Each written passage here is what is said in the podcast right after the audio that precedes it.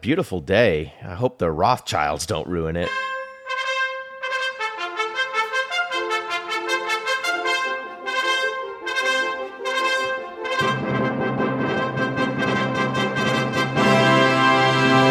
Today is Tuesday, November second, two thousand twenty-two, Feast of the Holy Souls. Also known on the calendar as All Souls Day, it is the day that we commemorate and pray for everyone who is in purgatory, everybody who died. And given the topic we're talking about tonight, um, a lot of people who should not have died yet have died in the last eighteen months. Uh, but before we get there, uh, obviously you can hear me, Super Nerd, on the podcast. Anne is also on the podcast. And somewhere east of the Mississippi, Nurse Claire is joining us. And somewhere uh, south of the Mississippi, or no, it's east, west, north, somewhere in the world is, is Doctor Beep, who's joining us as well. Um, Doesn't matter where you are, if it's Pacific or, or whatnot in, in, in your area. We're going to talk about something on the Atlantic side of the world tonight. So um, I've probably mm. rambled enough. Um, Anne, why don't you take over and, and um, save us from my rambling? Hello. Hello, all. Um, thanks for coming, Nurse Claire and Doctor Beep. Thank you, as always, Super Nerd. Um, the, Nurse Claire messaged me and said yesterday, I think this was, you know, about twenty-four hours ago, messaged me and said, we need to do a podcast about this piece that's blowing up um, on the internet, published by The Atlantic, which is a leftist rag. Um, and it's uh, it's the, I bet almost everybody in the listenership by now has seen this thing.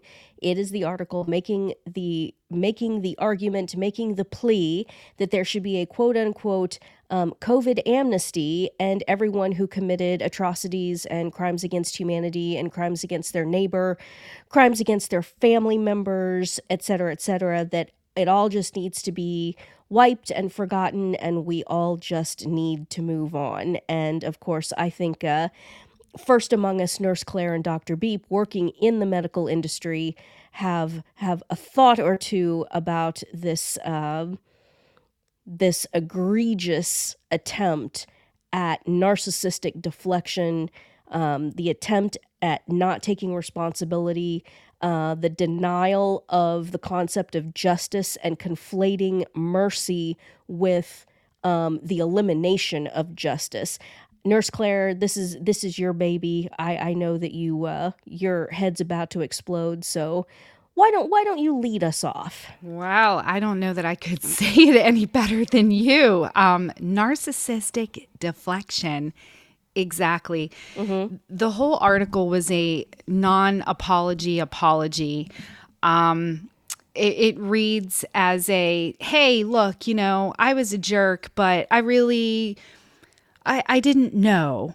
Um, in fact, in the second paragraph of the article, she actually has the words, we didn't know, in italics to oh. exonerate any responsibility from anyone who is behaving badly. She opens the article relaying a story about her family being on a hike and her four-year-old son yelling at someone approaching them on the hiking trail and saying, social distancing, because the four-year-old perceived that the approaching individual was too close.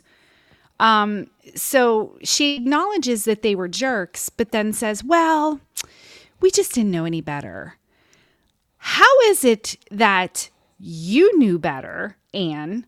I knew better. Yeah. Super Nerd knew better. I, I think all of us, Doctor Beep, we all saw this for what it was from yep. the very beginning. February of twenty twenty, it was obvious what was going on. And, uh, you know, there's a, there's a list of things. I'm sure each one of us probably has our own that's probably at the top of the list. For me, the one that I think gives nobody any excuse is when the numbers for influenza infections for April of twenty twenty came out, and it was statistically zero. Mm-hmm. At that point, how stupid do you have to be? I mean, we're talking teetering on the precipice of fun- functional mental retardation to honestly believe that influenza was eradicated globally in the space of four weeks. And the exact number of quote-unquote cases of COVID matched exactly the traditional number of influenza cases. Um, it was obvious what was going on. I mean, and then you can go on and, you know, simple things like um, in February of twenty twenty, already they were talking about having a quote unquote vaccine for this thing. Wow, that's funny. You haven't been able to develop a vaccine for a coronavirus in how long have they been doing vaccine work now? Seriously, at this point, sixty years, seventy years, can't do it. You kill everything in animal trials when you try to do it. There's no cure for the common cold. So you're telling me that you have not only isolated a coronavirus um, that originated in China, you all have, everybody now has, including competing competing um, pharmaceutical companies, now not only have the, the, the genome for this thing, but they've also developed and tested and are ready for human trials Um, with with a quote unquote vaccine that, um, and this was being announced, ladies and gentlemen, before before the lockdowns even happened. They were was, talking vaccine, vaccine, yeah. vaccine. That I mean, was how, all before the the fourteen days to flatten the curve. Yep. Absolutely, it was. Absolutely. So, you know, the mi- miraculous eradication of influenza, I think that's, for me, that's at the top of the list, but we should do a round robin. And Nurse Claire, what's yours? What's What was your just mind-blowing moment where you were looking around at the rest of the planet saying, you cannot be this stupid? Oh, boy. That's hard to pinpoint because it, yeah. it was all coming at me at once. Um, mm-hmm. I would say when the hospital was completely empty, Mm-hmm. Um, mm-hmm. and the people who were getting COVID in my area were not hospitalized, not dying. And then when I saw people wearing literal rags over yeah. their face, because um, I was on your podcast in, I think, July of twenty twenty, mm-hmm. talking about masks. Now, I've worked in an operating room for seventeen years as a nurse anesthetist. And then prior to that, I was in school for a period of time. So I've worn a mask on my face for nearly twenty years. Mm-hmm. And I felt like I had something to say about that. And I yep. knew that um, the purpose of a surgical mask in the operating room was never viral mitigation. It was always to to stop someone from spitting into an open abdomen or the patient's blood from splattering us. Mm-hmm. Um, it was never to stop a respiratory virus. And I- I've been able to sneeze right through my mask in the mm-hmm. O R. So when I saw people busting out bandanas, T-shirts, and then all of the cutesy Karens, I'm very sorry, that's probably insulting to some people, but when I saw all of these women rolling out their sewing machines yeah. to make all of these little printed masks that they would coordinate with their outfits, mm-hmm. and the sloganeering, the sloganeering was immediate, which is um, a big red flag that you're in the midst of a psyop. You know, mm-hmm. when all of the, the signs along the highway all of a sudden switch to stay safe, stay home, then I knew that we were being psyoped. Yeah. Yep. Doctor Beep, do you have one? Uh, I think, I mean, for me, the big thing that got my eyebrow to raise first was all those videos out of China where, and I think we talked about this early on when we Are were people face planting and all that. Yeah, it's just like, oh, they had a news crew and this guy was just kind of standing there looking funny and then he just face planted and caught himself at the last second. You know, I, I didn't know what to think about what was going on when I first started hearing, but when I first started seeing, I'm like, dude, this there's something not right with this. Mm-hmm. And then obviously when when I was given a literal piece of cloth that someone's grandmother had sewed together because mm-hmm. we didn't have masks at the hospital. Uh, and I was told to wear this like jersey cloth thing yeah. over my face in the hospital. That was, again, like, like Nurse Claire said, like, okay, I'm yeah. just going to suspend my disbelief for the next two years, just like the mm-hmm. rest of you uh, well-meaning morons. No, it, it was very obvious very early on. And then, you know, being in the I C U there, seeing the COVID patients, everyone I saw dying, or most of them, the vast majority that that were quote-unquote dying from COVID, they were morbidly obese, um, super old, super sick. You know, mm-hmm. we had a young a young guy die, and everyone was just like mourning like this was some shocking thing. The dude was like five hundred fifty pounds. He was already on yeah. a, had a trach and was on a vent. Everyone was just oh acting shocked. Oh my gosh, COVID's, oh, I just can't deal with it anymore. I'm like, dude, are you serious? Are, are, are you, oh, I'm sorry. The flu would the flu would have got him. And you know what? And then now, if you if you buy these these numbers and what the what they did with the statistics, with a lot of these people, it was the flu that got them. It was the flu. It's just that they made sure to give them run death yeah. is near, to run the bill up, and yep. then put them on a vent, blow their lungs out, and get your get your four hundred thousand dollars payout to box them, you know? Oh, I absolutely. Mean, and and the numbers that we were seeing, you know, and again, I've talked about this before, but we're a huge referral center where I was in residency, where I, where I was working in the I C U and, and on the floor. Huge every year, and when I've been in training before, every year we have patients in the hallways, patients waiting for hours in the E R. We're always mm-hmm. short-staffed, we're always overwhelmed, but we weren't any more overwhelmed from a numbers standpoint than we've ever been before. We just had all these stupid rules where they're mm-hmm. like taking up more bed space because we're like making these makeshift uh, negative pressure rooms and all these rules mm-hmm. about how many patients are here and there, and They they they made it. They induced oh, the yeah. panic. They induced the hardship. Yeah. On top of us just being busy because it was, you know, we're a busy center. It was, it you was know? the middle well, of winter. It was seasonal. It was flu season. I'm actually gonna back up for one second because now that you mentioned Doctor Beep, those videos from China, I remember seeing those too, and I thought, this isn't what what. dead people look like, and it, this isn't what a seizure looks like. It was very, they were very contrived, yeah, and they looked fake. But even prior to that, at the beginning of January in twenty twenty, first first week of January, I got an email from our state health department that was an alert about a um, a novel virus in Wuhan, China, that so far, I can't remember if the email said there were eleven deaths or nineteen. It was one of those two numbers, and it was zoonotic, meaning it had jumped from animals into humans. And I looked at that email, and I said to my husband, what do I... why would I care about yep. less than twenty deaths in China for something that, I mean, this could be a food poisoning thing, you know? Yep. I, I have no idea. But yet, I, here I am. I'm a part-time nurse anesthetist, and I'm a mom, and I'm living in an insignificant location, yet someone wanted to put this on my radar. Mm-hmm. And that that was... probably my first red flag that there was something afoot.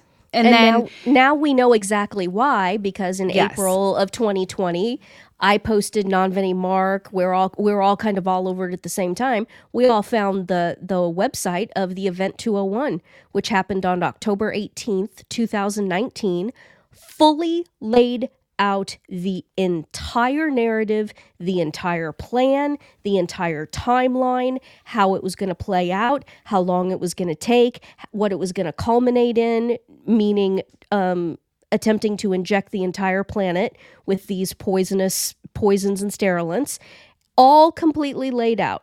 So the reason why you got an email saying, oh my gosh, eleven people in a, in a Chinese city of ten million have died of, of, of a respiratory virus is because this it, it was pre-planned, it was organized, it was meticulously laid out, and we are still living through the greatest crime against humanity ever perpetrated. And of course, now now we're to the phase. We're nearly three years in, and just exactly as they predicted. And by the way, there's another document that I'll repost um, at at the same time, roughly, as this goes up. I've posted it before. It's from the Johns Hopkins Center, and it is it's from two thousand seventeen, and it is it's the same thing as Event two oh one, except it was done in two thousand seventeen. This one is more detailed, um, and it said the the process will last three years, and then the only thing we're missing, and I think we're coming to that right now with this business of, oh, we need to have amnesty and da da da da da. There's an entire chapter dedicated to um, the President of the United States and other people having to make speeches, essentially canonizing the people who were killed by the vaccine. How about them apples? Isn't that interesting? Isn't that interesting? two thousand seventeen document laying out that there's going to have to be national level apologies for how many people not were killed in any sort of pandemic or anything, but apologizing for the people who were killed by the vaccine. Now that's wild. Yeah. oh, oh, man. There's an entire chapter dedicated to it. Wait, so um, those of us so, who didn't buy any of this bull crap, didn't get the vaccine, didn't get all, are we still enemies of the state? Of course. Of course you are. You will get nothing and like it. You will eat bugs and you will die. Get in the pod. Eat the bugs. That's pretty wild. You, well, and you, you, you know, they're not even hiding this like died suddenly pandemic thing that's going on. Yeah. Like, yeah. Oh, like literally every day. I, I, when yep. I'm at work, uh, my computer, I think it's M S N B C is like the, the default home screen for some reason. Every single day, I click over to a new tab to Google, uh, you know, how to treat a cold or whatever when I'm seeing patients, as all doctors do. That's a joke. Um, but like literally every single day, oh, forty-three-year-old healthy mom of four newscaster mm-hmm. died suddenly, cardiac arrest, fifty-two-year-old thirty-eight-year-old N F L coach, yeah. Yep, and and did every single time later on, I go check with my buddies online, and they're showing, you know, tweets from these exact individuals, like, I hope the vaccinated or the unvaxxed all die, or, mm-hmm. you know, they should all be locked in. It's like, what is going on here? Is this is this like a weird sacrifice they're making, or... Um, yes. Is yes. The, I mean, I guess when they're going to pick these saints that they're going to have to canonize for dying from the vaccine, I guess it makes sense that it would be their guys, but uh, that's wild. Well, wow. Even disregarding those those news headlines, all you have to do is look at your local obituaries. Mm-hmm. Mm-hmm. I, from the time I was a teenager, I used I would read the newspaper, the local newspaper. And so even now, I don't I don't read the hard copy. I, I look online. So I still look at obituaries, as I have done for years. And I recall in the height of the um, the quote-unquote opioid crisis, when all we heard about were the heroin overdoses locally. And I, I guess this would be twenty seventeen, twenty eighteen, thereabouts.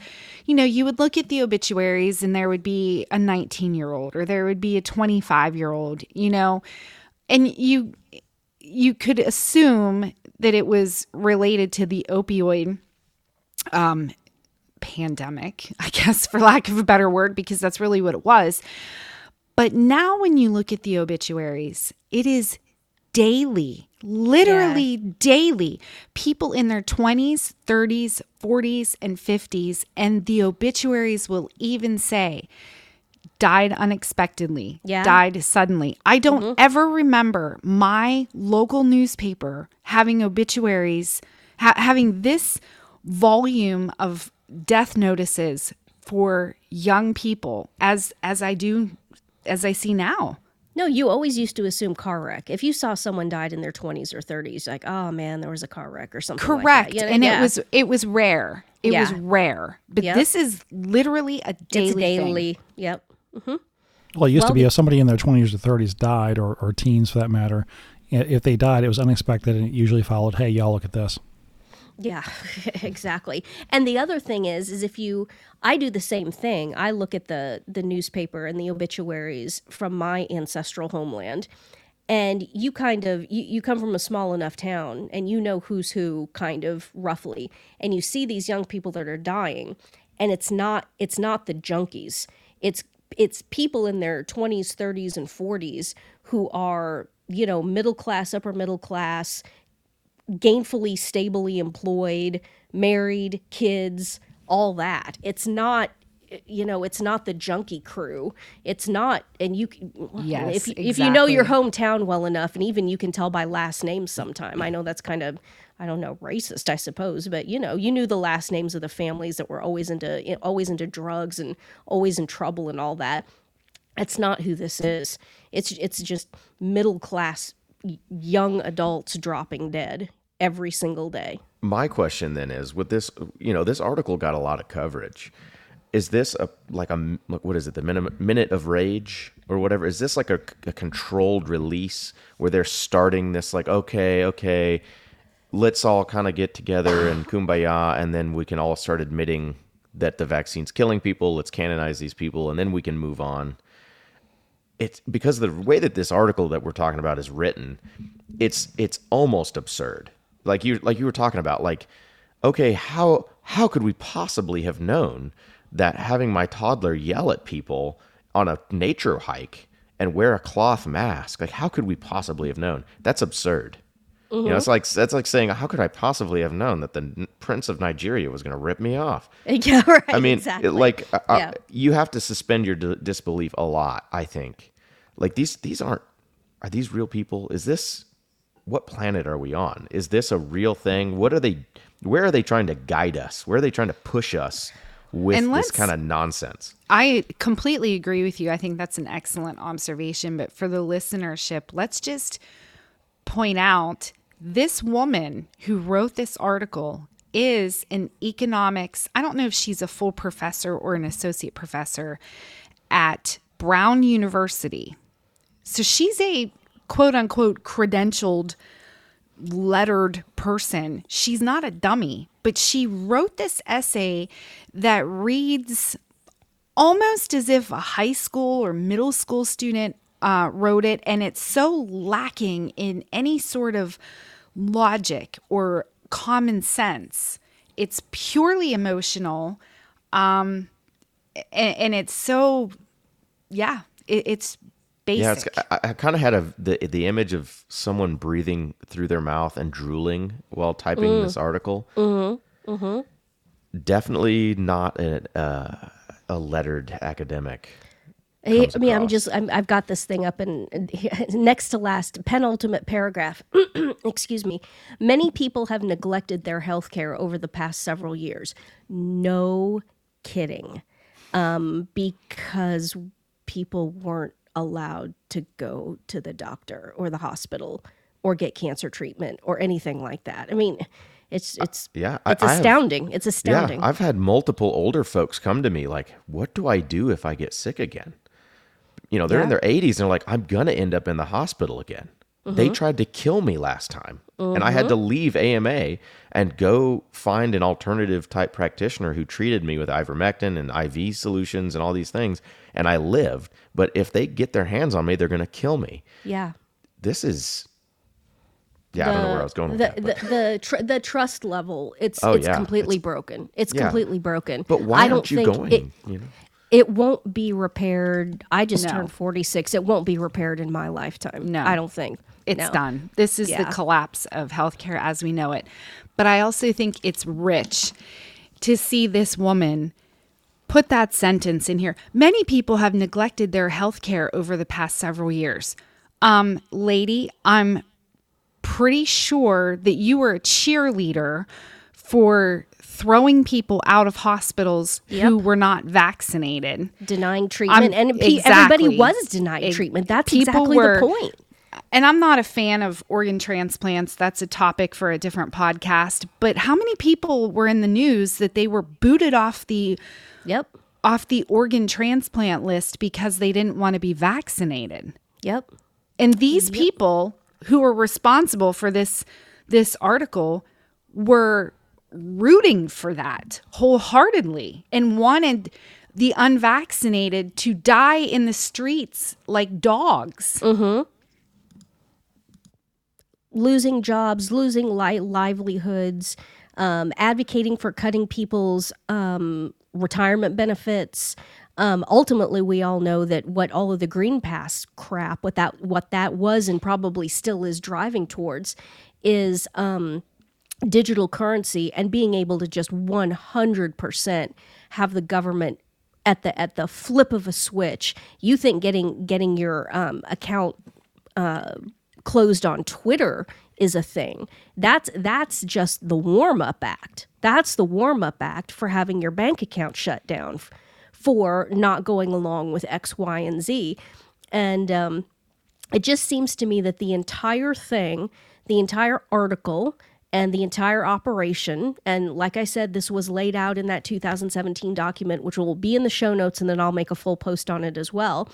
This is kind of the the living embodiment of the narcissist prayer. I've I've posted this thing as a as an image, as a meme, and also the text on my blog numerous, numerous times in the past five, six years. It's very short. It's called the Narcissist Prayer, and it goes like this. That didn't happen. And if it did, it wasn't that bad. And if it was, that's not a big deal. And if it is, that's not my fault. And if it was, I didn't mean it. And if I did, you deserved it. And that's the phase that we're at right now. Um, we are all supposed to just look the other way and um, and completely absolve all of these people from top to bottom. And we're going to have to have an uh, in-depth discussion about this. Absolve all of these people from top to bottom for everything because it didn't happen. It wasn't that bad. It wasn't a big deal. It wasn't their fault. They didn't mean it. And ultimately, we all deserved it anyway. Yeah, so this one, is this is the ultimate narcissistic gaslighting operation. Absolutely. And I and I think it's important, too. There, This isn't a, oh, mea culpa, you know, please forgive yeah. me. This is, no. I've already I've already forgiven myself. You should forgive me, too. Let's move on and just act like I didn't abuse you.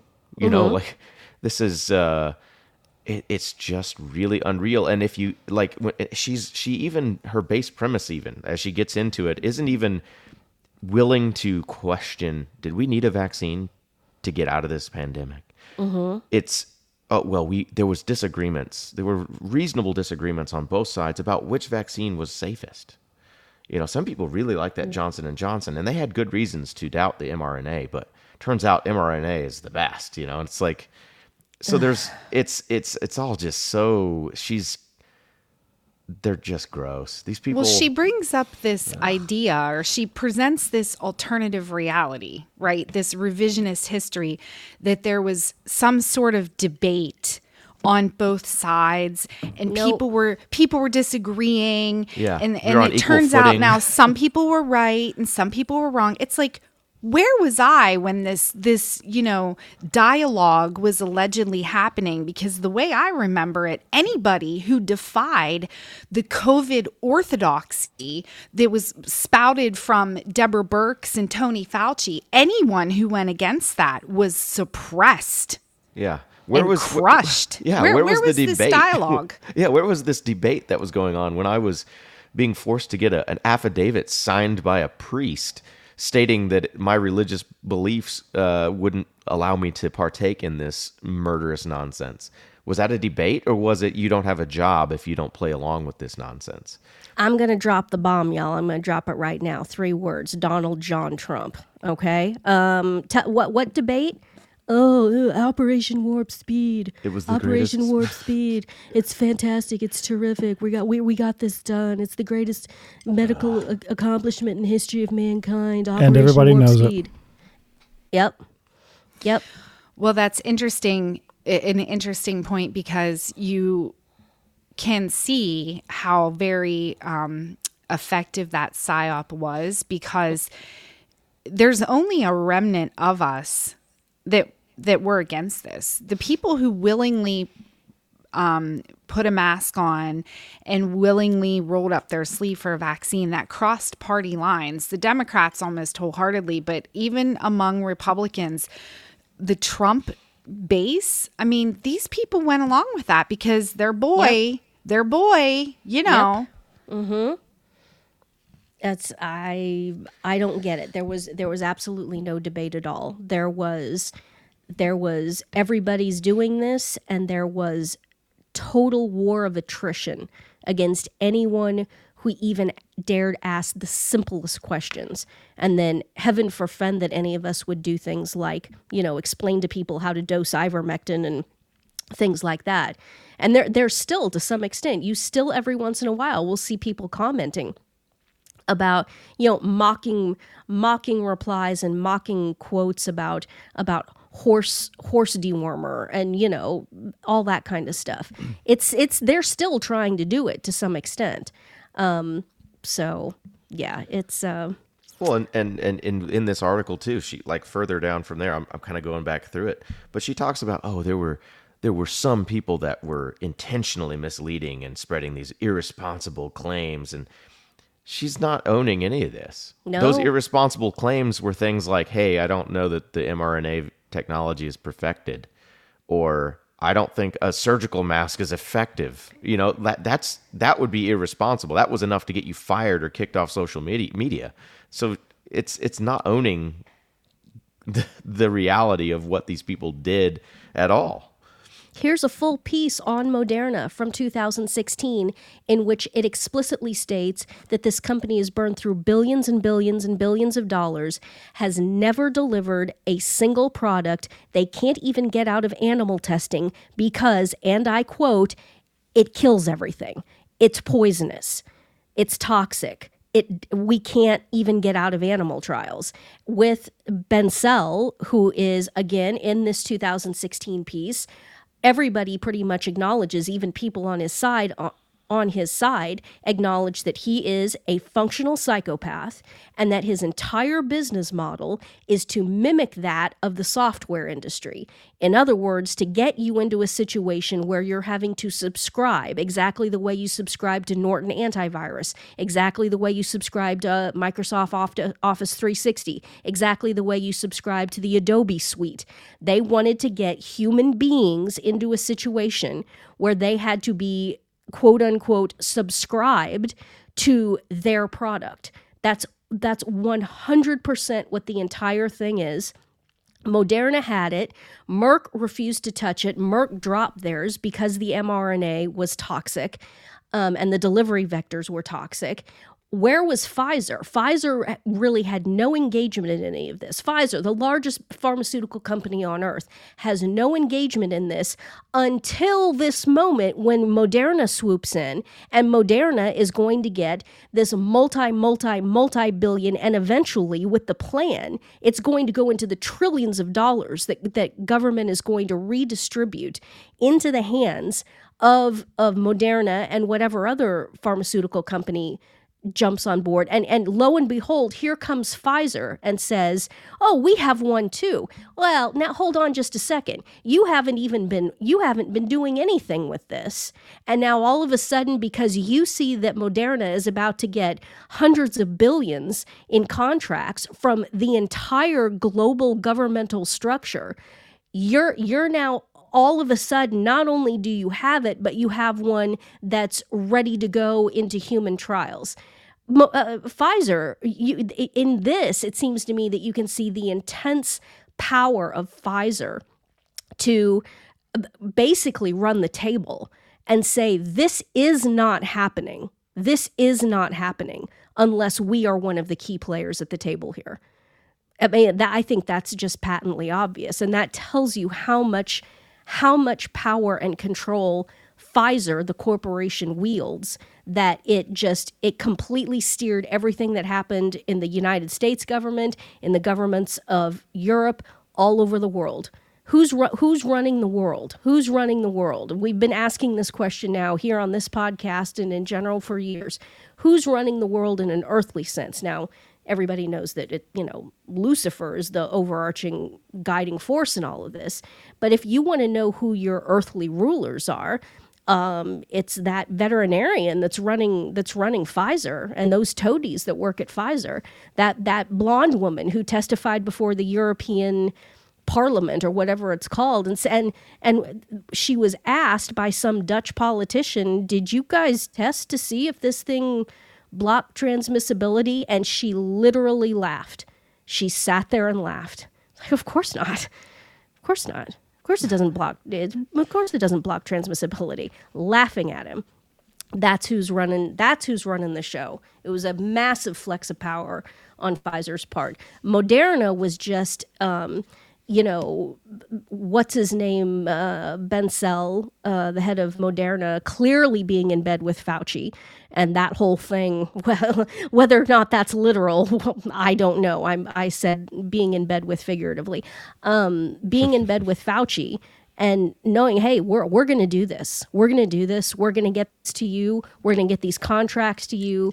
We need you to deliver this. We're gonna need, you know, tens of billions of doses. And we'll make sure that you are rich beyond the dreams of avarice, which all of those people now are. And in terms of all these topics, if this is new to anybody listening, I've mentioned multiple times before, and I don't know if Nurse Claire was a listener to the podcast before we mentioned it here on this one, but uh, the No Agenda podcast, I'm jotting down notes about about uh, like the the. Um, The the per, the woman from, I think it was the Ireland branch of Pfizer, being uh, questioned by the Dutch Prime Minister or Minister of Parliament in the E U. This was covered on No Agenda a couple of weeks ago. Yes, and the audio was absolutely shocking. It was yeah. shocking to hear how Pfizer flex is right. I mean, they uh-huh. did not flinch in the face of the European, the E U Parliament. They did not flinch at all. In fact, yep. the president of Pfizer didn't even bother to show up. Yep. He sent a toady. Yeah. Massive, massive power flex. And then about the same time, or like a week or two after, um, Pfizer announced that they are quadrupling the price, because now they know that probably only twenty-five percent of people now in the post-Christian West are buying into this at all. And so they have just announced that they are quadrupling the per dose price, because now, so now it's going to be like between one hundred ten and one hundred thirty per, um, per injection when you get your booster. Um, so either the government's going to be billed or the person is going to pay one hundred ten to one hundred thirty. And this is clearly a maneuver to keep their rev- revenue stream. Um, it's certainly going to fall back, but they are trying to keep their revenue stream roughly where it's been for the last nearly two years now. So, I'm wondering how many people are gonna gonna pay for that. I know there, I know there's a lot of like super true believers, but I've talked to a lot of people that have gone along. I know people that have even gotten boosted, who just kind of have gone with the flow of things, and it's free, and they just go get it, and they get the virtue signal. And I, man, that's a lot to pay for a stroke, you know? I think it depends on what kind of backroom deals are made with insurance companies. Yeah. If insurance companies are strong-armed into covering this, yep, then people will just go get it because it will cost them nothing out of pocket, and it'll yep. be billed to their insurance company. So the the pharma, um, the cash stream will continue, but it will just be underwritten by insurance companies and Medicare as opposed to the federal government. Well, that yeah. was the whole point of the E U A, uh, emergency use authorization, is they can bill insurance, and also there's consequently no liability to the no uh, liability. to, to yep. the uh, vaccine or the quaxine makers. But also the fact that it went on to the to the children's schedule now, recommended that that everyone gets the accept the jab into their life, that that further cements liability from from prosecution from from vaccine damage, because it's now officially recommended.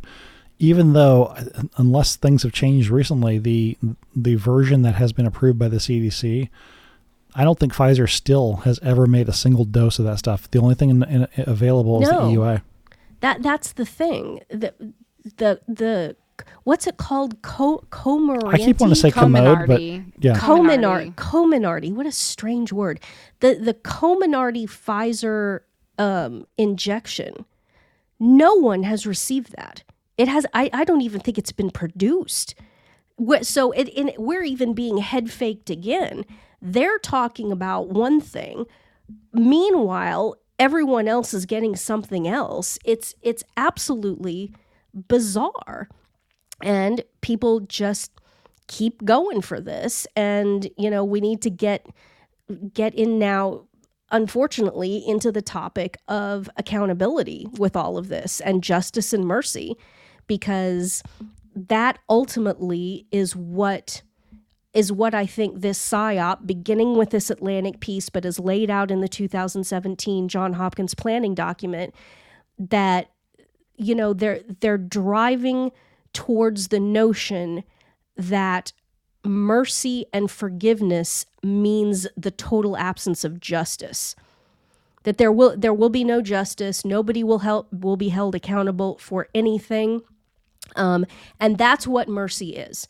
Mercy means that there is that it's okay, that it's okay, and that that is not what mercy means. First of all, none of these people are sorry, and if you read the Atlantic piece, she's not sorry.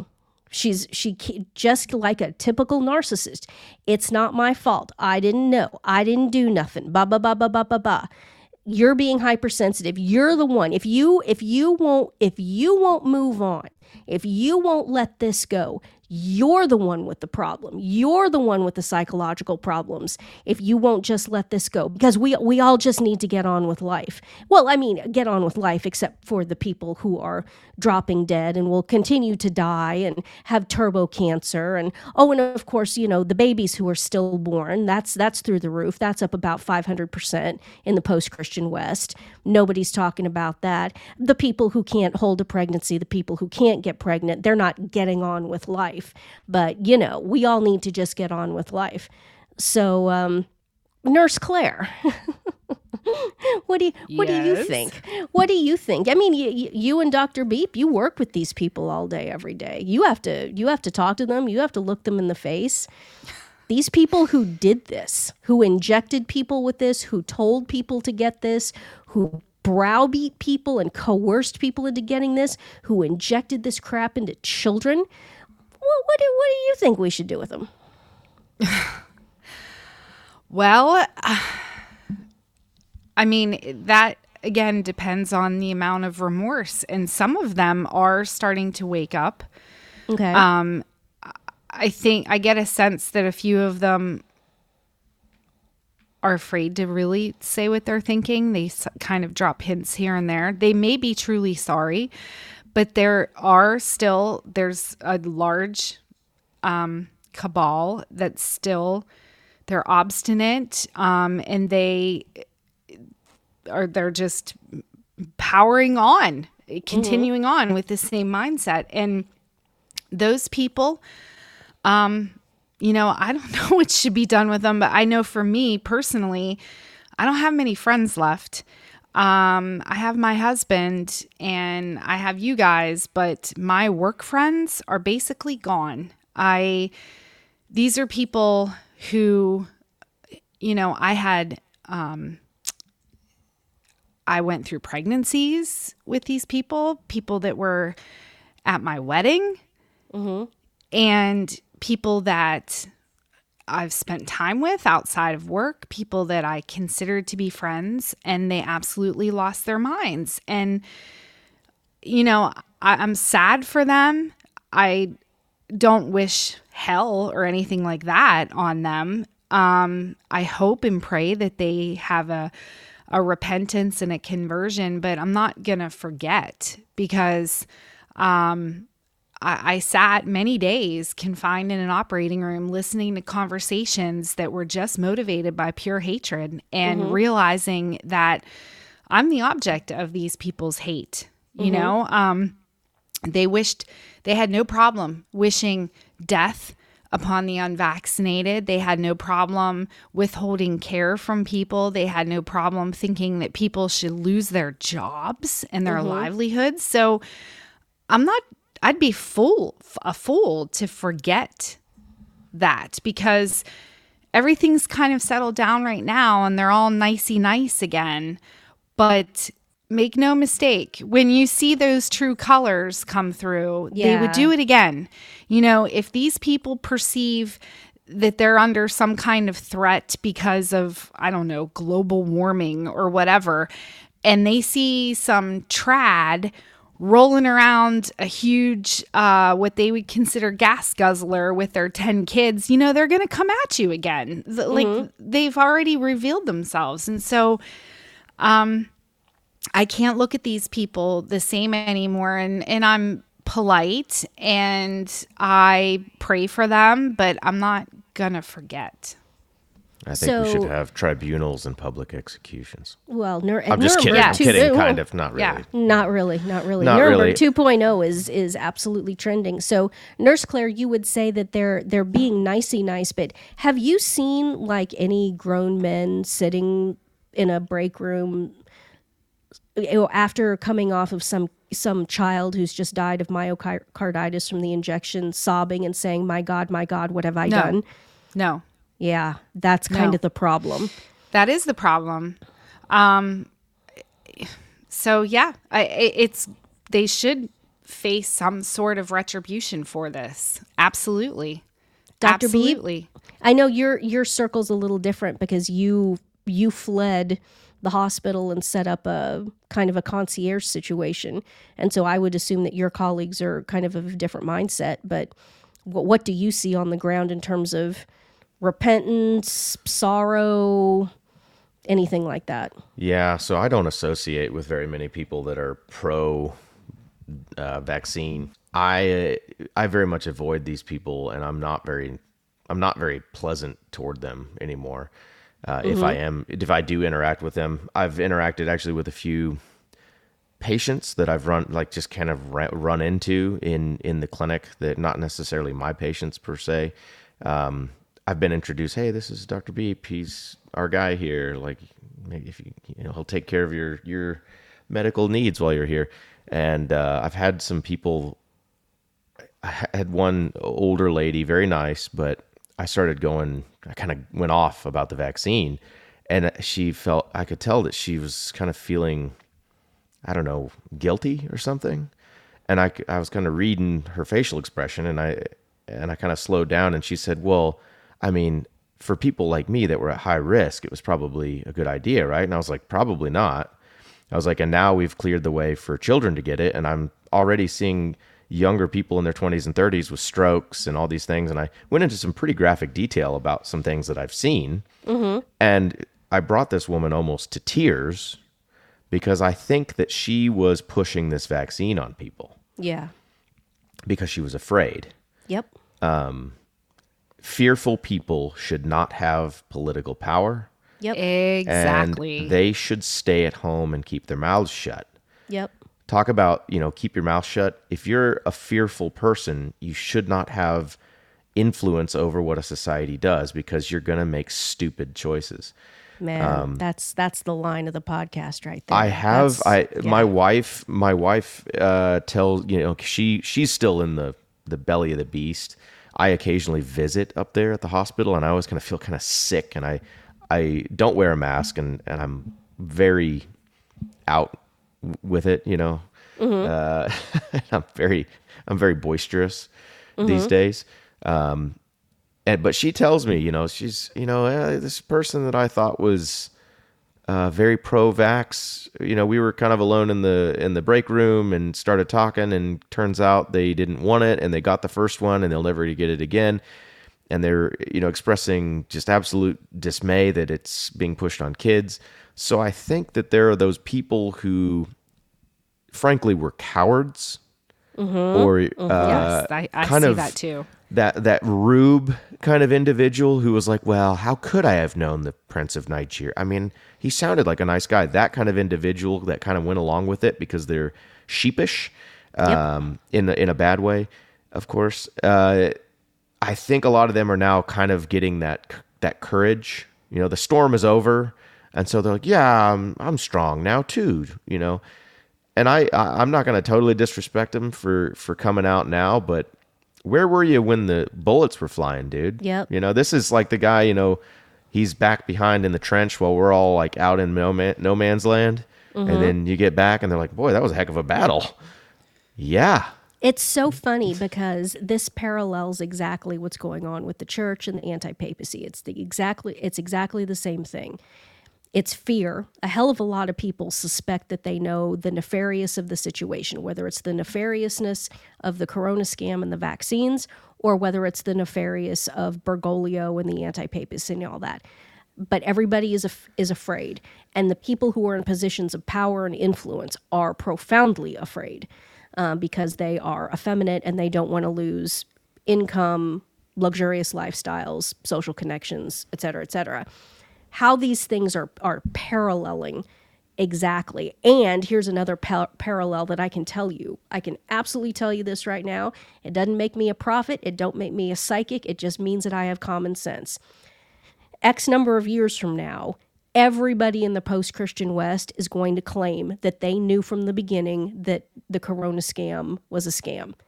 All of these people are going to convince themselves that they knew. They knew from the beginning, they knew from the beginning, when in fact they were the ones who were strapping the masks on and, and you know, pressuring people and pressuring family members and disinviting people to Christmas and all this kind of stuff. In exactly the same way, eventually, I can tell you right now, the same thing is going to happen with the anti-papacy. It's going to resolve. You know, X, an X amount of time is going to pass and there's going to be people who are saying, oh, I knew from the beginning that he was an anti-pope. Yeah. We all, we knew from the beginning it was an anti-pope. It's human nature. It's human nature. It's kind of, it's the, it's the Italian method of fighting wars. You just keep changing sides until history determines who the vic, who the victor was. And then you claim that you were on the victor's side all along. So, um, It's, um, but they are, they're, they're all, there's prof- there are extreme examples within the trad inc, you know, the Tradigencia, um, a, a particular woman especially was screaming and bellowing. In fact, I think screaming and bellowing at you, Nurse Claire, wasn't she?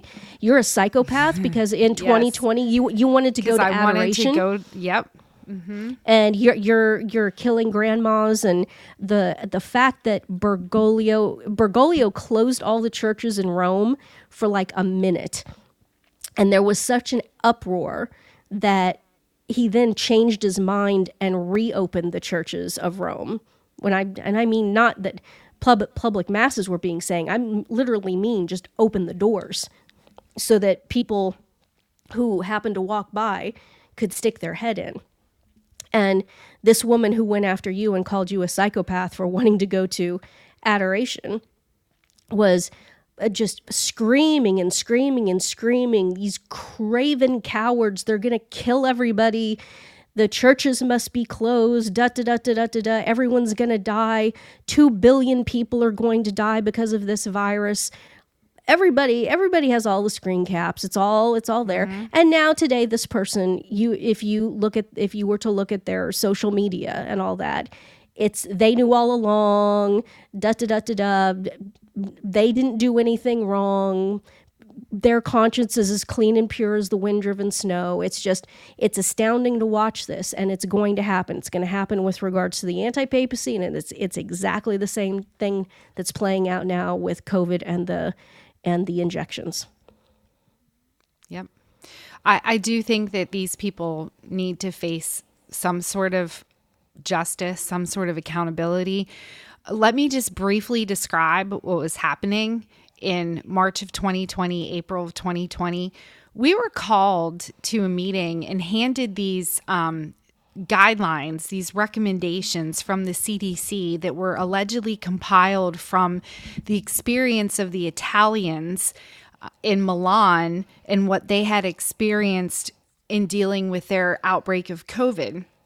And we were told not to do C P R on anyone.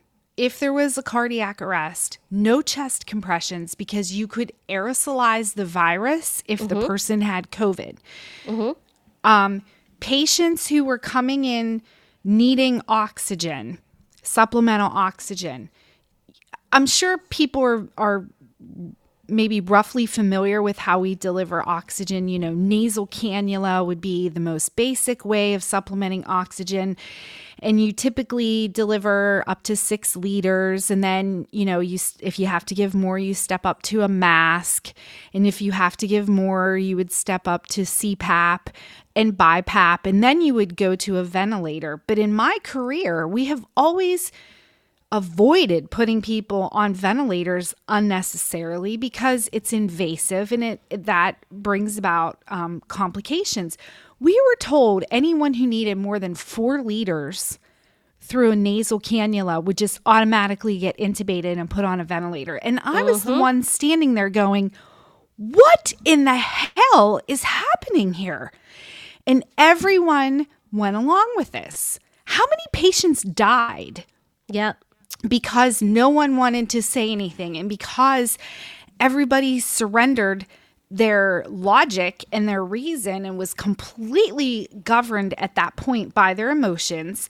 Um, the staff, the staff um, in these nursing homes that would lock people up, not allow anyone in to see them, confine these elderly people to their rooms for, I mean, that went on for months. months. These nursing homes were on lockdowns.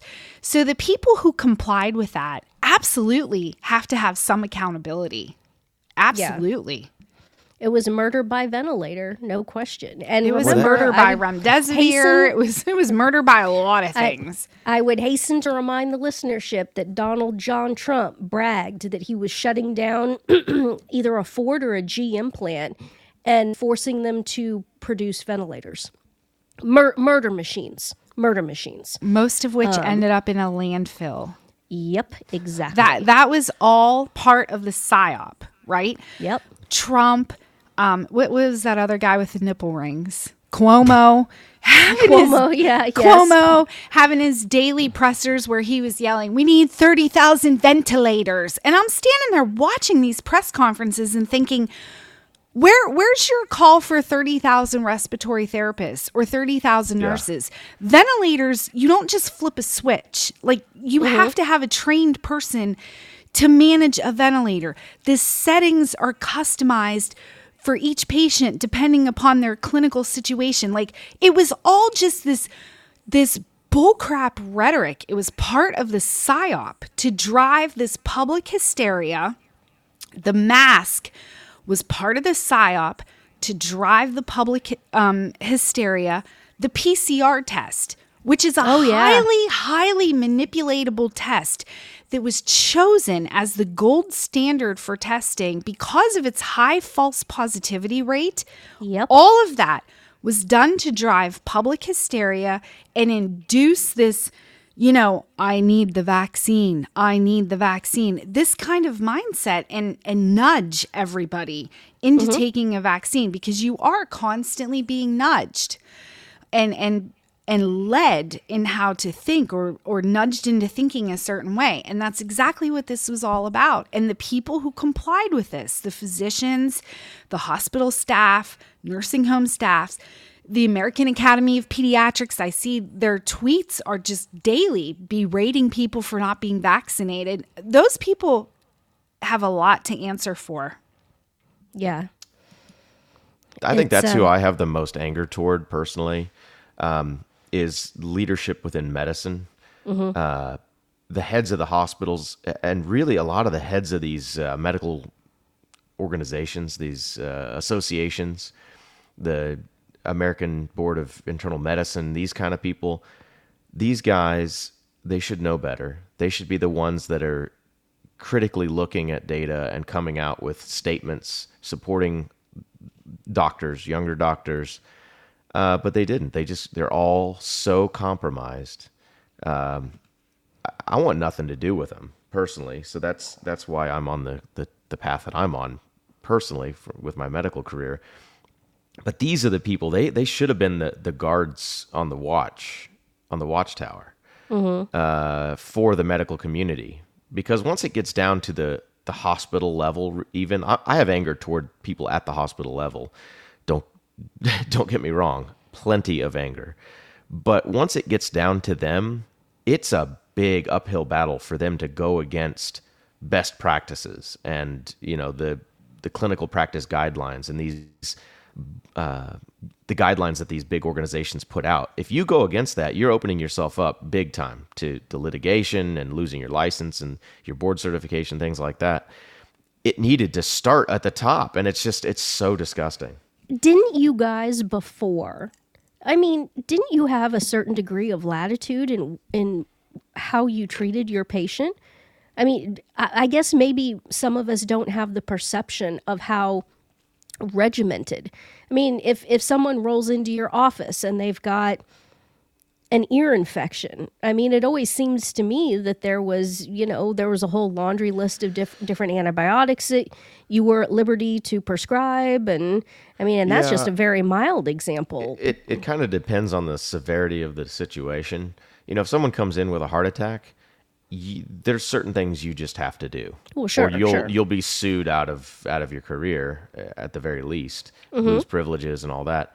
We have latitude to a degree, um, but really medicine has become so regimented and so so much of it is algorithmic.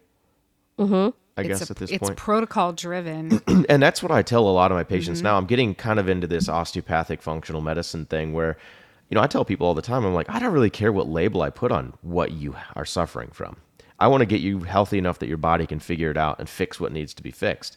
Because in medicine, what we work for is the diagnosis. Yep. And then off codes. That diagnosis is a bunch of, yeah, we get codes that we can bill. And then we have a bunch of uh, flow chart basically below that diagnosis that shows us what our options are to treat that patient, if we want to be within the guidelines basically. So this um, has been, this has been in the works basically since the Clintons arrived on the scene with managed care, H M Os, and then it really picked up steam with the Affordable Care Act. And I'm not a doctor, obviously, so I'm not trying to step on Doctor Beep, but I've been around for a couple of decades now, and I've seen it change a lot over my career, that things have become much more um, protocol-driven, much more cookbookish almost, and physicians don't have the freedom that they used to because most of them don't even have their own practice anymore. They're they're part of a huge conglomerate. And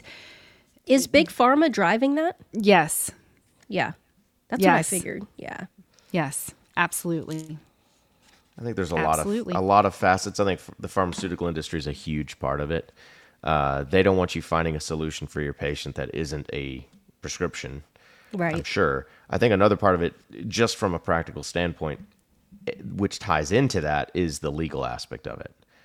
You, you know, hey, I tried this alternative thing, and there are there are laws in place that are that are designed to help protect you if you're someone who's using sort of these alternative therapies or something that would be considered an alternative therapy outside of the mainstream uh, treatment regimens that are sort of approved.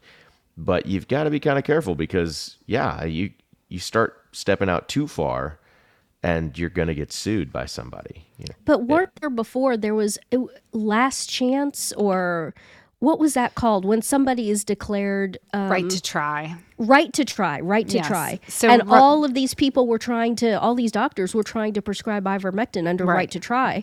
If well, that if, was right to try was suspended by the CARES Act, which was signed by Donald J. Trump. Donald it's all J. part Trump. of the plan. It's all part yep. of the plan. Trust, Trust I, the plan. Trust, Trust the plan. plan. Dude, can I can I can I rant a little bit? Do you guys mind? No, if I, if no, I we don't. Off? We don't permit. We don't permit ranting on the Barnhart podcast. I'm, a, I'm about to pop off. Um, I've been. I've, I've just. I feel like things sort of happen in in uh, in threes and fours. You know, like you just kind of go through a period of time where you kind of notice a pattern. And mm-hmm. you start talking to the same people over and over again somehow, even though they're different people. I've had multiple conversations lately with very nice people who should be on our side, who have lost their minds. I've met saner people in insane asylums. They're delusional. And it, it boils down to Q and MAGA and Donald Trump as a religion.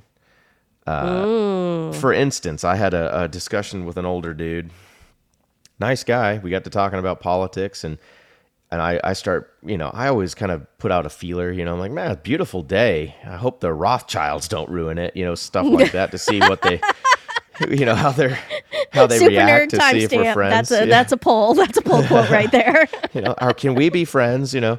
And, and you know, and then they, you get a response. You're like, yeah, you know, let's, let's start talking about this cool stuff. And yeah, that vaccine's no good. Yeah, no good. And then you start getting into these like, well, don't worry.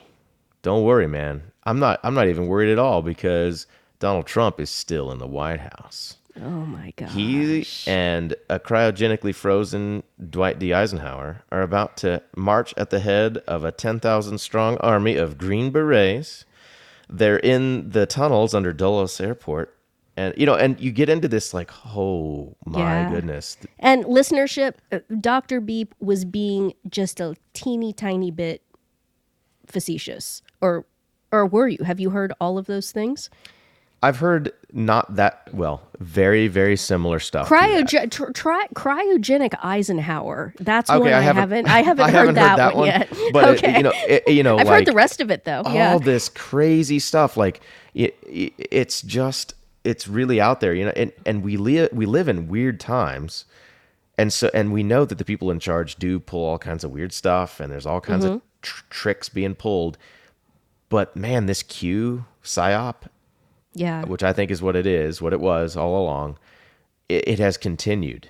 And these mm-hmm. people are, these poor people, and most of them are sort of the evangelical Christian types. And so they have kind of this weird version, uh, you know, like uh, of the Gospels. They have a weird understanding of like Matthew five, uh, the meek shall inherit the earth, where they get an idea that the world is inverted.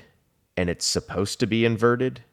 You know, w- losing is actually winning, you know. Yeah, yeah. Yeah, it doesn't look like we have power, but on the inside, our guys are pulling all the strings, you know, in the basement well, of the then, White House. Well, then our and, guys suck. I mean, we're... Yeah, we're, what are they we're, doing? What are they you know, doing? Like, any day now, we're going to start getting a check in the mail from Donald J. Trump. He knows each of us personally. Yeah. You know, this kind of stuff. That's literally I, something I get, I've heard. I, I'm speaking for myself. I get emails from him every single day. So, you know. You know, and I'm followed around by an invisible A I robot that protects me from the Demoncrats, you know. Like mm-hmm. this weird stuff that is is out there. I just want to beg and plead with these people like, all right, let's ground ourselves just a little bit mm-hmm. and look at the plausible nature of what we're considering. Is it more realistic that Donald J. Trump is truly the second coming of Jesus, as as some of these people seem to imply, or Constantine? I, I've heard that a lot, and that, I'm uh, not kidding. That that he is the second coming of Constantine. I also I've heard was that hearing, from trads. Yeah, uh, yeah, yeah. Okay. Let's. Is it that, or is the guy who did warp speed maybe not our guy? Yeah. Is it?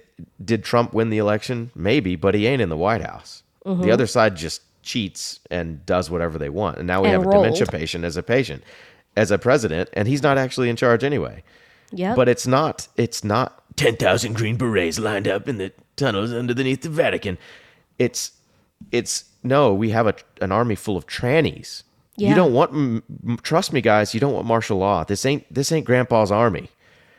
This is, uh, This is single black female and tranny and it, Rocky they just got, horror picture show. Yeah, it, it's yeah. A, it's an absolute Angry nightmare. They lesbian. just kicked out everyone that's, yeah. that was left that was smart enough to refuse the jab.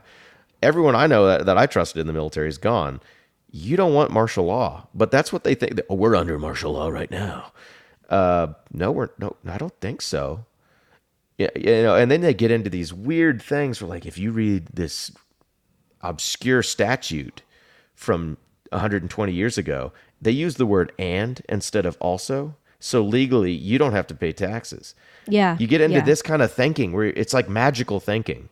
It's like, dude, oh, you yeah. paid, we, we're all paying taxes. We pay like thirty or forty percent of our income to these freaking pedophiles.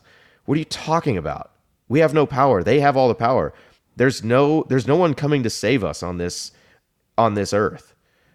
Uh, It, yeah, it's magical thinking coping mechanism. When I first really when is. I first broke out on the internet, when I did the Quran burning and all that, I would get these emails, just scads and scads of emails and voicemails from exactly these people. And it's kind of, they're all, they also touch on that sovereign citizen thing, you know, um, well, was there gold fringe on the flag? Or, uh.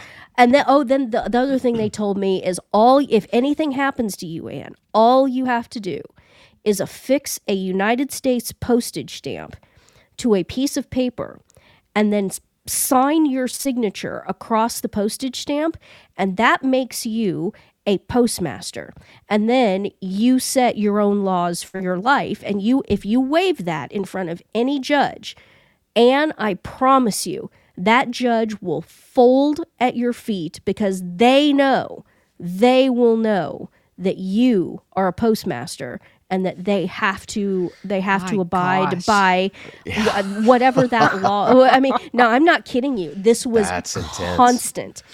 I'm not sure if I should laugh or cry. Well, I know. You're half right. If you're a lodge master, you get away with it. Not a postmaster. Yeah, yeah, yeah. Oh, yeah, got, got, super nerd. Shots fired.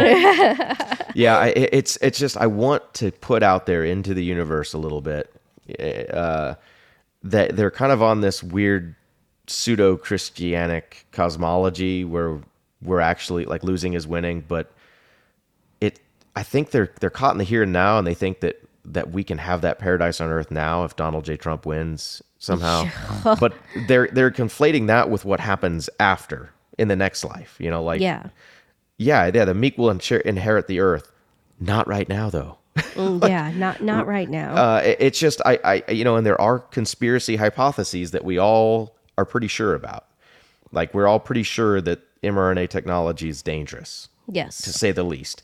But I don't, you, you just get, you get out there and you, you become delusional if you're yes. not careful. And I, I just want to warn people, like, just be careful what you believe. Just because and someone you like on the internet says something, it, you don't have to believe it. No. And, and, and this, if it's, and this, maps exactly onto the anti-papacy thing too, because I know a lot of the listenership are leaning forward right now and saying, wait a minute, Barnhart's the one who's been going on for years and years about this whole massive conspiracy that, that, you know, Pope Benedict Ratzinger never resigned. And but what Doctor Beep said is exactly right. There's now two different camps. There's the camp with Barnhart and Doctor Matzah and Non-Veni Mark, and we're all jumping up and down saying, look, According according to canon law, Pope Benedict Ratzinger got his brain in a twist and thought that he could only partially resign. And the thing is, that's a substantial error, and so it's canonically invalid. And he needs to be, we need to go to him and tell him your your resignation wasn't valid. Now there's this other camp cropping up, and I mean, I don't think too many people are taking them seriously, but it's out there. And they're saying that, you know, like Doctor Beep was talking about the ten thousand Green Berets huddled waiting, you know, in the in the in the tunnels underneath Dulles Airport or whatever. There are people who are now saying that Pope Benedict Ratzinger has completely is the greatest tactical genius. They're basically, look, they're trying to kind of make Pope Benedict into Trump in a weird way, you know.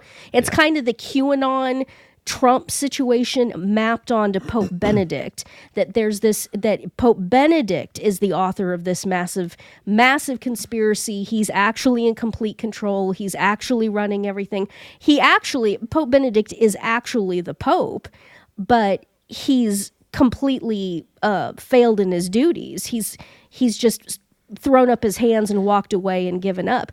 There are these other people who are saying that, no, he's the greatest churchman in the two thousand year history of the church. He's playing fifteen dimensional upside chess. down, yeah. Uh, yeah.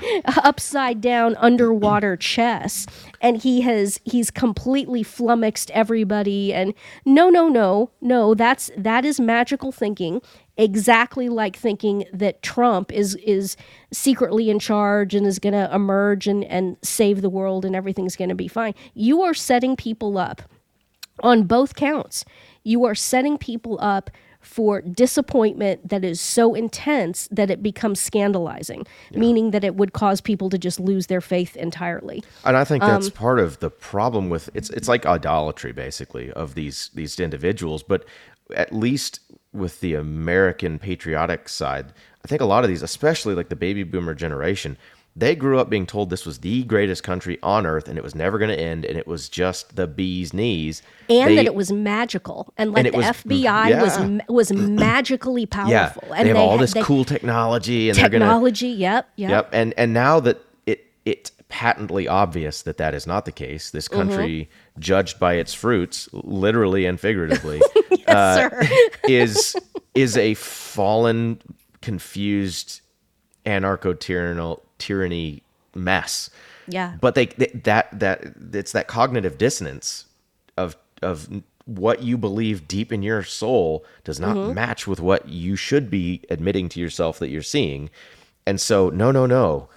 There's there the the White House isn't run by a bunch of trannies from Israel. It's it's actually Trump and he's it's all you just follow the plan, buddy. Just trust it. You're about to get a big check in the mail. I've been told this by you're, a couple of them. You're about actually. to get a big check. Wow. Yeah, yeah. We're, wow. we're, it, they've passed a law, and I don't remember the name of it, supposedly. Trump signed this law that we're basically all going to get a big check every month. Uh, those of us that have been on his side, I guess. Um, I, I'm now, telling you, this is real. I'm, this I'm, like, like what in the world... And and I've met multiples of these people lately where I've gotten little glimpses, and you know, and it's kind of like, did they just say that? You know, like when you when you when you're around a schizophrenic, sometimes they say things, and you're like, wait, what? You know? Yeah, yeah. And I've yeah. had that reaction now with these people. I'm like, you know, I'm with you, I'm with you. Yeah, this is bad. You know, the uh, those Rockefellers, and then you get to a point where it's like, yeah, and the guy in charge is actually Uh, Han Solo, and he's he was that was a documentary, and Han Solo's real, you know. And you're like, oh, oh dear, yeah, oh dear. That's the thing. That's the thing about schizophrenics is that they um, they speak in English, and they're not drooling, and they're not, you know, yeah. jumping up and down with their hair on fire. But if you it's, just sit yeah. and listen, you realize that they are completely detached from yeah. reality. It's it's it's like there's a there's a psychiatric term called confabulation, and you'll see it a lot of times with chronic alcoholics, where they they say things that are completely untrue, but very very naturally, and it just flows off the tongue. Mm-hmm. And and it, mm-hmm. and it's very natural, and that's where these people are. And these are not sick people; these are normal, high-functioning people with jobs. Oh, yeah. Uh, yeah. Who, you know, the most recent one I talked to, he's in his sixties, working dude, very good guy, patriot. I love him. If he's listening, brother, I love you. But let's take a step back and not get down this road too far where we're actually being delusional. Like, do these yeah. things that you're saying and believing. Do they make sense objectively? Could they even possibly be true? Let's let's just analyze it for a second and not get carried away with trusting the plan, because it's it's getting out of hand with some of these folks. Like, truly delusional level of of believing in these things. Q was very, very powerful. And I think, again, just the realization that this country's about to dis- destroy itself Mm-hmm. after being told your entire life that it was the greatest mm-hmm. is just breaking these people's brains, unfortunately. Yeah, I agree. one hundred percent. one hundred percent. I kind of got that a little bit when I was on the, the Tea Party speaking circuit. Just lovely, lovely, lovely people, but kid, kidding themselves in just so many ways, you know. And, and I mean, hope is a virtue, but... Um, I, I don't know. What's it called when you take hope le- to an extreme? Super nerd? Is there a... What's the vice that would be the the overinflation of hope?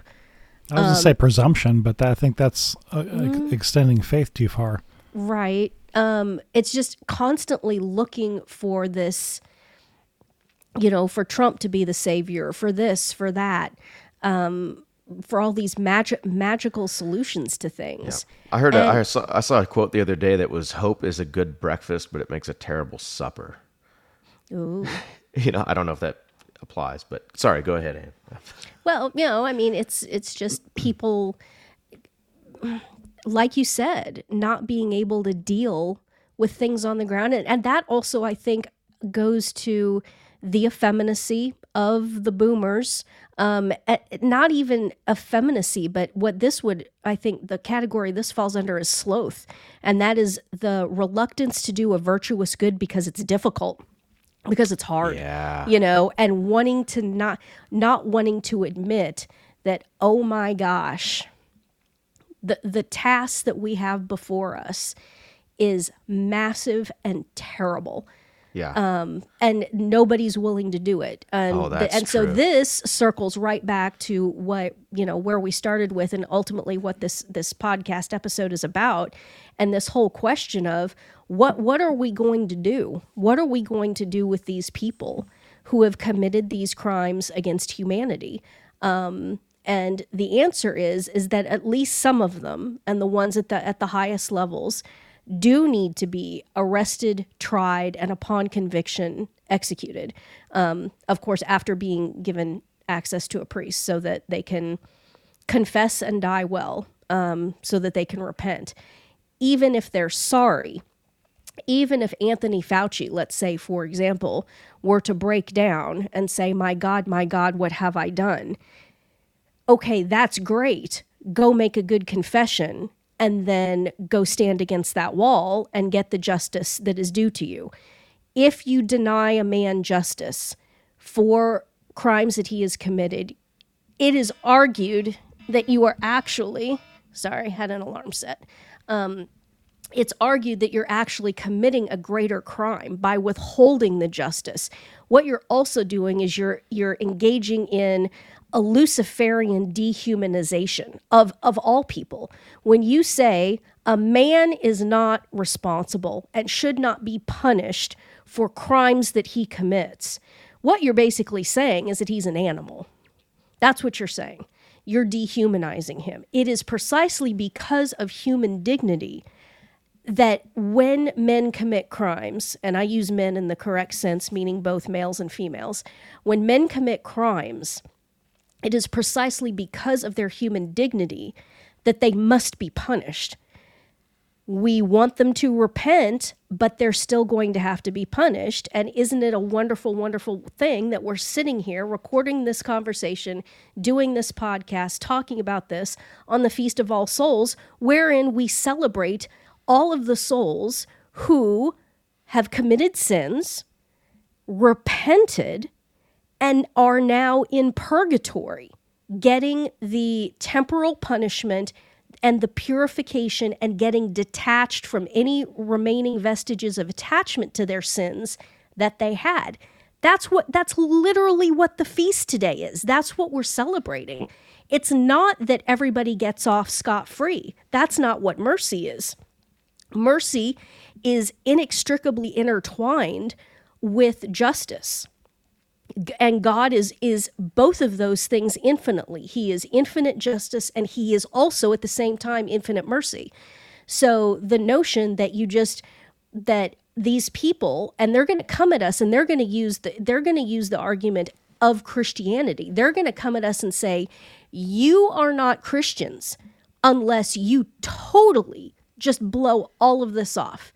If you hold anybody to account for anything, then you are not being Christian. And this is what all these pagans and, and these people who are anti-death penalty within the Catholic Church, that's this is the this is the error and the heresy that they're that they're promulgating, that um, well, Jesus is mercy, therefore um, nobody nobody should ever be executed for anything that they do. Well, of course they should be executed. It's a at first it's it's a species of mercy to execute them, because the ones who aren't executed will probably never repent. If you're just going to die in in relative luxury, living in a living in a prison in which you are fed three square meals a day, and you know everything's clean, and you have clean clothes, and you you get free health care, and you get to sit around and watch T V and play video games all day, and other things, um, you're you're probably not going to ever repent. Um, the man who knows that he's going to be shot at dawn, that's a man who at least has a chance to repent. Um, you know, I've made this argument about men like McCarrick, um, M- McCarrick will probably never repent. They'll, they've just, he's living in a retirement community somewhere, and he raped all those, he raped kids, and he sexually assaulted seminarians and priests, and was an active sodomite his entire life, and um, massive financial crimes, yada, yada, yada. He'll never repent because there's, there's no consequence to him. Meeting out the just consequence is in itself a species of mercy, and it shows a dignity and respect to the human person, saying, yes, you are a man, you are a rational intellect, and you must be held to account for what you have done.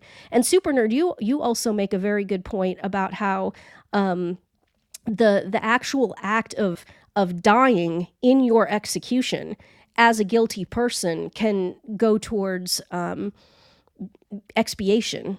Do you want to expand on that? Well, yeah, it was something I pre-said that I don't remember all the citations, but basically he was he was talking about somebody who was justly sentenced to death, and who, in, if you were in that situation, that obviously you want to uh, repent and, and have uh, sacramental confession, but then offering up your death in expiation for the sins you have committed, and mm-hmm. united with the, the passion and death of Christ. It's it's highly meritorious. How highly yeah. meritorious is subjective. God is the judge of that, but it's not out of the realm of reasonability that somebody could actually pay off their entire spiritual debt if they unite it perfectly. Yeah. In the same sense that, you know, perfect contrition can free you from mortal sin without a sacramental confession. You still have to go to confession before going to communion, and that's maybe a topic we should address at some point in, in the future. That um, as things get crazier and as um, uh, As, as the powers in Rome want to shut everything down, access mm-hmm. to priests and sacraments, whether it's pa- a pandemic or just craziness emanating from from uh, the the hill, the city with seven hills, mm-hmm. um, we may be in a situation at some point where access to the sacraments is completely cut off, and that doesn't mean that you necessarily are completely out of luck and you're going to hell. You need to understand that we do have the ability to make a perfect act of contrition, and we'll have to go through that formula at some point, but. But uniting your, your death when you are justly convicted to die and you've had a chance to, to be sacramentally um, absolved, that is massively meritorious.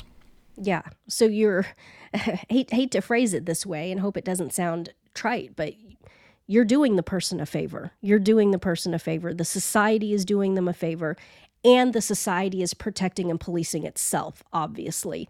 Um, what we need more of, believe it or not, in this world is legal positivism. And what that means, and if you've if you've read Denninger for any amount of time, you'll know exactly what I'm talking about. The argument there is we just need to enforce the laws that are on the books now.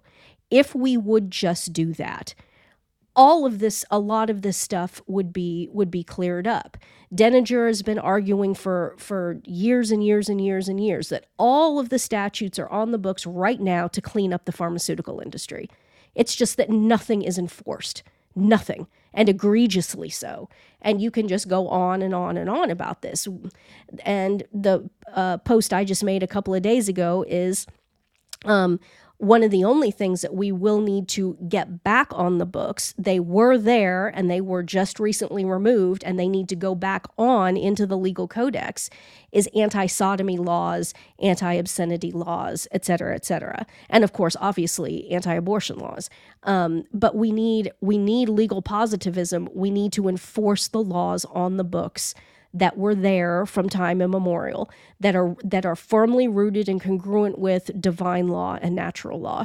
And that's why, you know, the Christian the Christian West trundled along for centuries and centuries and centuries. Even five centuries after the Protestant Revolt and the Anglican Revolt, it still trundled along sideways because there was this law. It was in force, and most of it was congruent with divine and natural law. Um, this is how the United States, leading the way, has pulled the post-Christian West now completely off the rails, um, put everybody on, on this downward spiral at warp speed, no pun intended, um, is by... having having all these laws, having this massive legal code, and then there's no There's no enforcement of it. There's no equal protection under the law. And then, of course, yes, absolutely, there are laws that are unjust. And obviously those need to go, which is why I made the qualification that any any law needs to be congruent with the natural and divine law. So there are things that are obviously on the books right now that are not that, and they will need to be removed. But the bigger problem is the lack of enforcement. And that's that's how a just society works, and that is merciful. If you want your kids to grow up in any sort of a any sort of a semblance of a functioning society where their lives aren't just a a miserable daily grind of, of terror and despair, that's what you need to be driving back towards. And I was looking Amen. it up while you were talking, is that the, the virtue, or I'm sorry, the vice is opposed to the virtue of hope, it's despair. I don't, I, I, I was looking through this and trying to see, is there something to the opposite side? Um, I think it would just have to be disconnected from reality. And, and the, one of the examples we've given in the past of the, to explain what the virtue of hope is, you know, back when I was younger and still single, I had faith that I would meet somebody, and I'd had, and I hoped that I would meet somebody that I, that I'd be able to marry and have a family with. But it would be detaching from reality to lose that hope and assume it, and whether I'm imagining it, uh, that that they're already there, or just imagining whatever's going on. M- maybe somebody who's more morally, and let me rephrase that, who's more um, academically in tune with Um, all, all of all of the descriptions and definitions of, of uh, what's related to the virtues and the vices that are opposed to it. I, I suspect off the top of my head, though, that the opposite um, from the excess side of hope is simply disassociation from reality. Mm. And I suppose, thinking about what you said, that despair is opposed to hope. Um, I think maybe that's manifested by people like all all of us, just throwing our hands up and saying, oh, there's nothing we can do. And again, here's this parallel as it's happening in the church right now. Oh, we've got this anti-pope, but uh, there's nothing we can do. All we can do is wait for him to die. I mean, that's the effeminate bleeding that you hear. And that's exact, I think that's the that's exactly the same place that we're at now. What what do you do with Washington, D C? We've we've all just thrown our hands up and said, look, Hunter Biden can smoke crack and, you know, be sleeping with Russian and Chinese prostitutes and clear money trails of, of payments going back and forth. And we, we, we're all sitting here and we're all sitting here watching this, and there's nothing we can do. Um, I guess it's it's fighting that notion of despair. No despair allowed. Not in this... Not in this realm. But having said that, it's like, okay, Anne, put your money where your mouth is. How do we start? What do we do? It's a hell of a good question that's because it is so question. big. Well, that's the part that I'm confused about, even in my own little world with the people that I work with. There definitely has to be some justice for what these people have done, but how it comes about, I don't know, because I feel like we're in this weird in-between phase. Mm-hmm. Yeah. I mean, I've I've punished these people severely by removing the sunshine of my presence. Well, indeed. Indeed. Uh, I don't know. I mean, there's, I think there is a time and a place to just remove yourself and it, kind of a tactical retreat. I don't, you know, that sounds cowardly and it sounds like, oh, that's just the easy way out. But, you know, there are hills that are worth dying on. Are are you or are we on one right now? I don't know. And how do we how do we find the hill that's worth dying on? And what leaps to mind, um, going back to scientific news, um, I saw a thing this past week that... Um, I was kind of cautiously optimistic that not all of the batches were hot, that some of them were saline. And apparently nope. they've now, they've um, aggregated enough data that all of the batches were hot, but some were hotter than others, and that everybody who has been injected with this crap has at least some degree of um, the thing that they were focusing on was myocarditis. They have some degree of heart damage. That, and that um, it's and it's just the fact that most people are subclinical. you know. And I mean, then that, now that jives with what I've seen as far as, you know, the time domain uh, within w- which people that are coming to me with symptoms when they got their shots. Most of them got their shots early on. Some of them got boosters, but I think that's a pretty good sample across the, the last, what, two years now since it's been yeah, out? Yeah, almost um, two years. I, there's not like a pocket that I've noticed, a pocket in time that seemed safe relative to others that I've yeah. noticed. So, I mean, justice, maybe justice is coming, but again, it's it's such a shame because if it were done properly by the society using um, the legal system, then people would have a chance either through, you know, being imprisoned or for the top level ones being executed, they'd at least have a chance to sit and ponder this. Whereas as this thing's going now, yeah, let's say that five plus billion people on this planet have... have heart damage that's going to kill them within, let's say, kill them unnaturally within a decade, let's say. Um, when it when it comes and when it hits them, it's probably going to sneak up on them. And so there's no real opportunity for them, for a lot of them, at least so far, to be to be confronted with their crimes, what they have done, and what they have done to themselves and their their impending mortality and, you know, death, judgment, heaven, hell, these sorts of things. So even even that, it's you can't just say, well, they're they're going to get theirs, because in fraternal charity, we need to be concerned about these people's souls and saying, okay, you have done this thing. You have willfully injected yourself, perhaps repeatedly, with poison. Um, you have done this. You have committed these crimes against your fellow man, um, on the medium or micro level. Um, so a ju- justice is going to come down upon you. you. You're going to pay for this. You need to repent. But the way, see, the way the situation is set up, Satan's a hell of a chess player. The way the situation is set up, most of these people are never going to be confronted with it. They're just, they're just going to have a heart attack and die.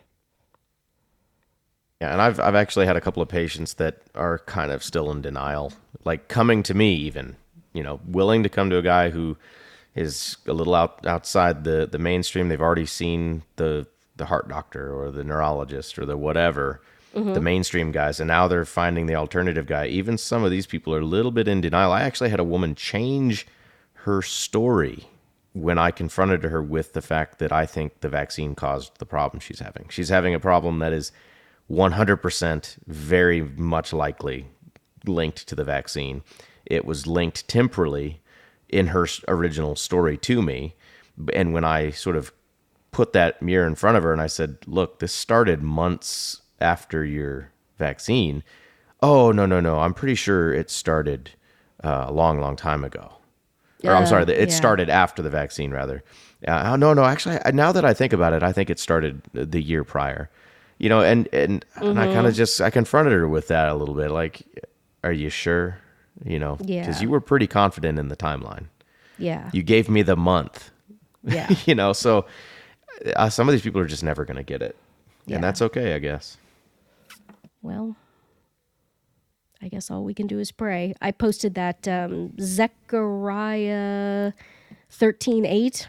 eight thirteen or thirteen eight, I posted it on the blog, and it's a prophecy that two-thirds, two-thirds will be wiped out, and the third, the third that remains, the third, the one-third remnant will be purified, as in the furnace, as in purgatory, which again is what the the feast today is all about. Well, and so, that's interesting because in the United States alone, mm-hmm. we are looking at two-thirds of the adult population being vaccinated. Yep. Israel's right at two-thirds. That's the chart that I posted was Israel, and I said, this has to be pretty close. It has to be pretty similar. So, yep.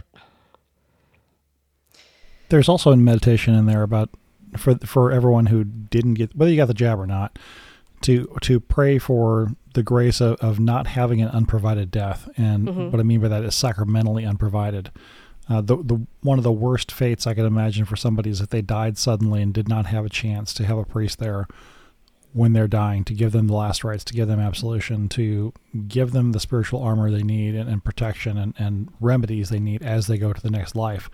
Yeah, I mean, a lot of times people say the best possible way to die would just be, you know, be hit in the head with a with a rock that fell out of the sky and just total lights out and you never saw it coming. And no, no, that that's literally the worst. That is the worst possible thing. The worst way that, that many people say, I want to go out like this, is to die in their sleep. Yeah, exactly. Yep. Couldn't be any further from the truth. You want to be awake. You want to be lucid. You want to know that you're dying. And you want to have your wits about you enough that you either are able to get a priest there, or if not, you're able to make an act of perfect contrition. And you can't do that if you die in your sleep. Yep. On that happy note. We always manage to end the podcast on a happy note. Oh, but I, you know, rather than wait till the last second, we've got to ask Doctor Beep. You've got the Arnold uh, impression, don't you? I mean, oh, yeah, yeah. We're hoping for something, right? Okay. Uh, oh man, hold on. Let me let me practice. He just muted himself. He's practicing off mic. Are you ready? Are you I ready? Don't know. I don't. Don't lose hope. Come with me if you want to live. I don't know. Come that's... with me if you want to live. That's a good one. That's an actual. That's an actual line, isn't it? What is that? From? It is. It's. It's. Oh man. Is it's, it? Ter- n- it's yeah. Terminator. It's, uh, Terminator. Is it Terminator? It's yeah. Terminator. Yeah. yeah. Yep. Yep. Yep. yep. Come with me if you want to leave. Although it was it was never Arnold who said it, though. Really?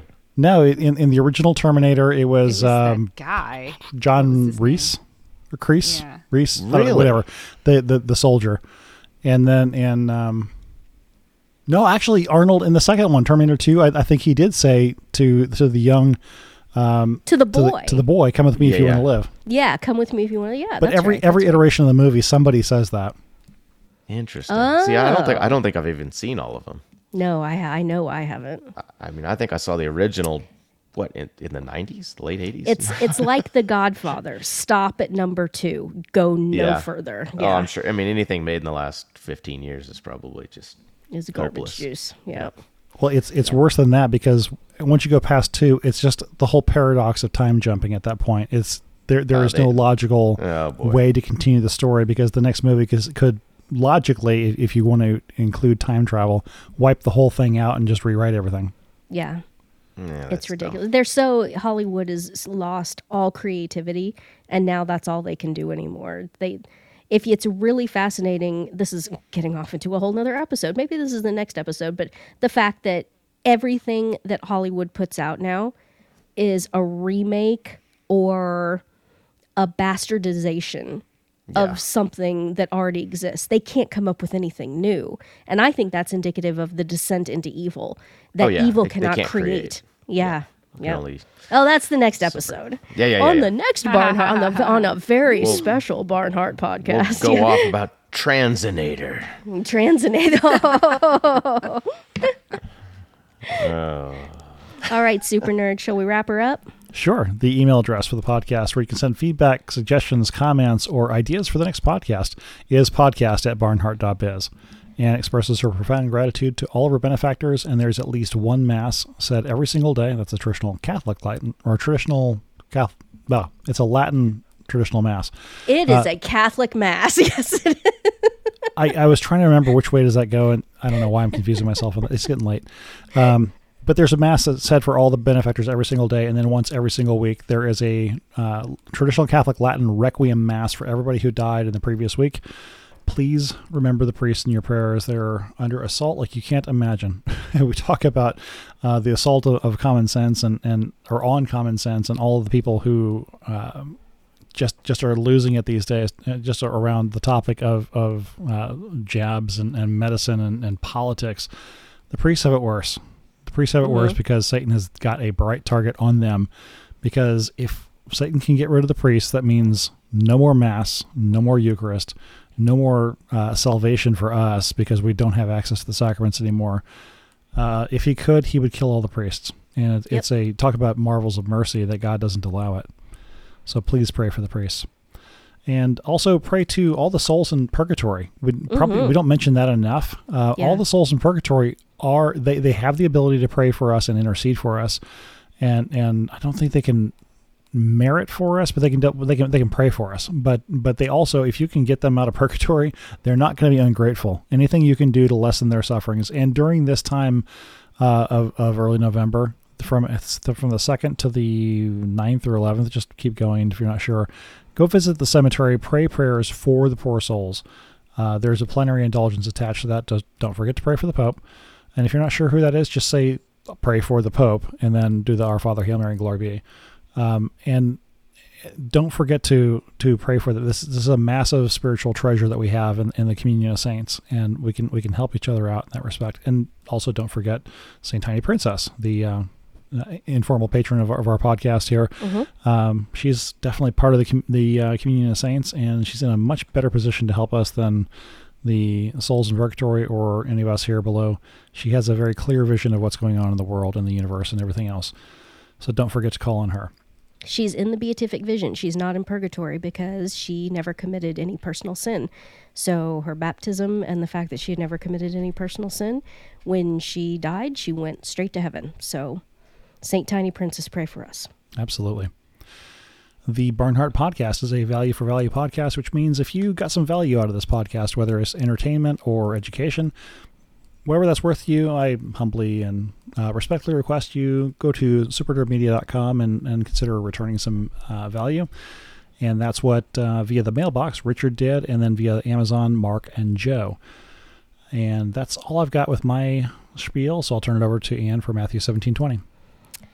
Pray every day, fast twice a week if you can, for a fourfold intention that Bergoglio be publicly recognized and removed as anti-pope and the whole thing be nullified, that Pope Benedict Ratzinger be publicly recognized as having been the one and only living pope since April two thousand five, that Bergoglio repent, revert to Catholicism, die in a state of grace, in the fullness of time, and someday achieve the beatific vision, and that Pope Benedict Ratzinger repent of whatever he needs to repent of, that he die in a state of grace, in the fullness of time, and someday achieve the beatific vision. Nothing less will do. Our Lady of Copacabana, slayer of the Pachamama demon, pray for us.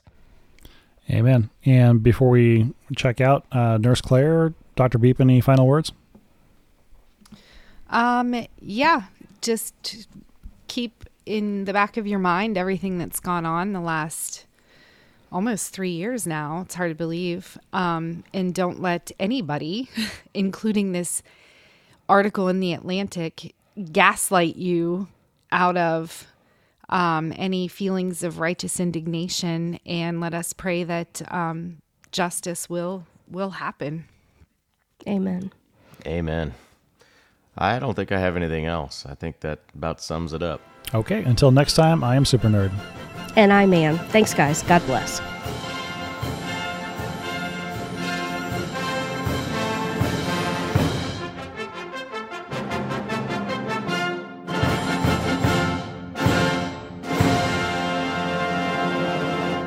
Trust the plan. Trust the plan.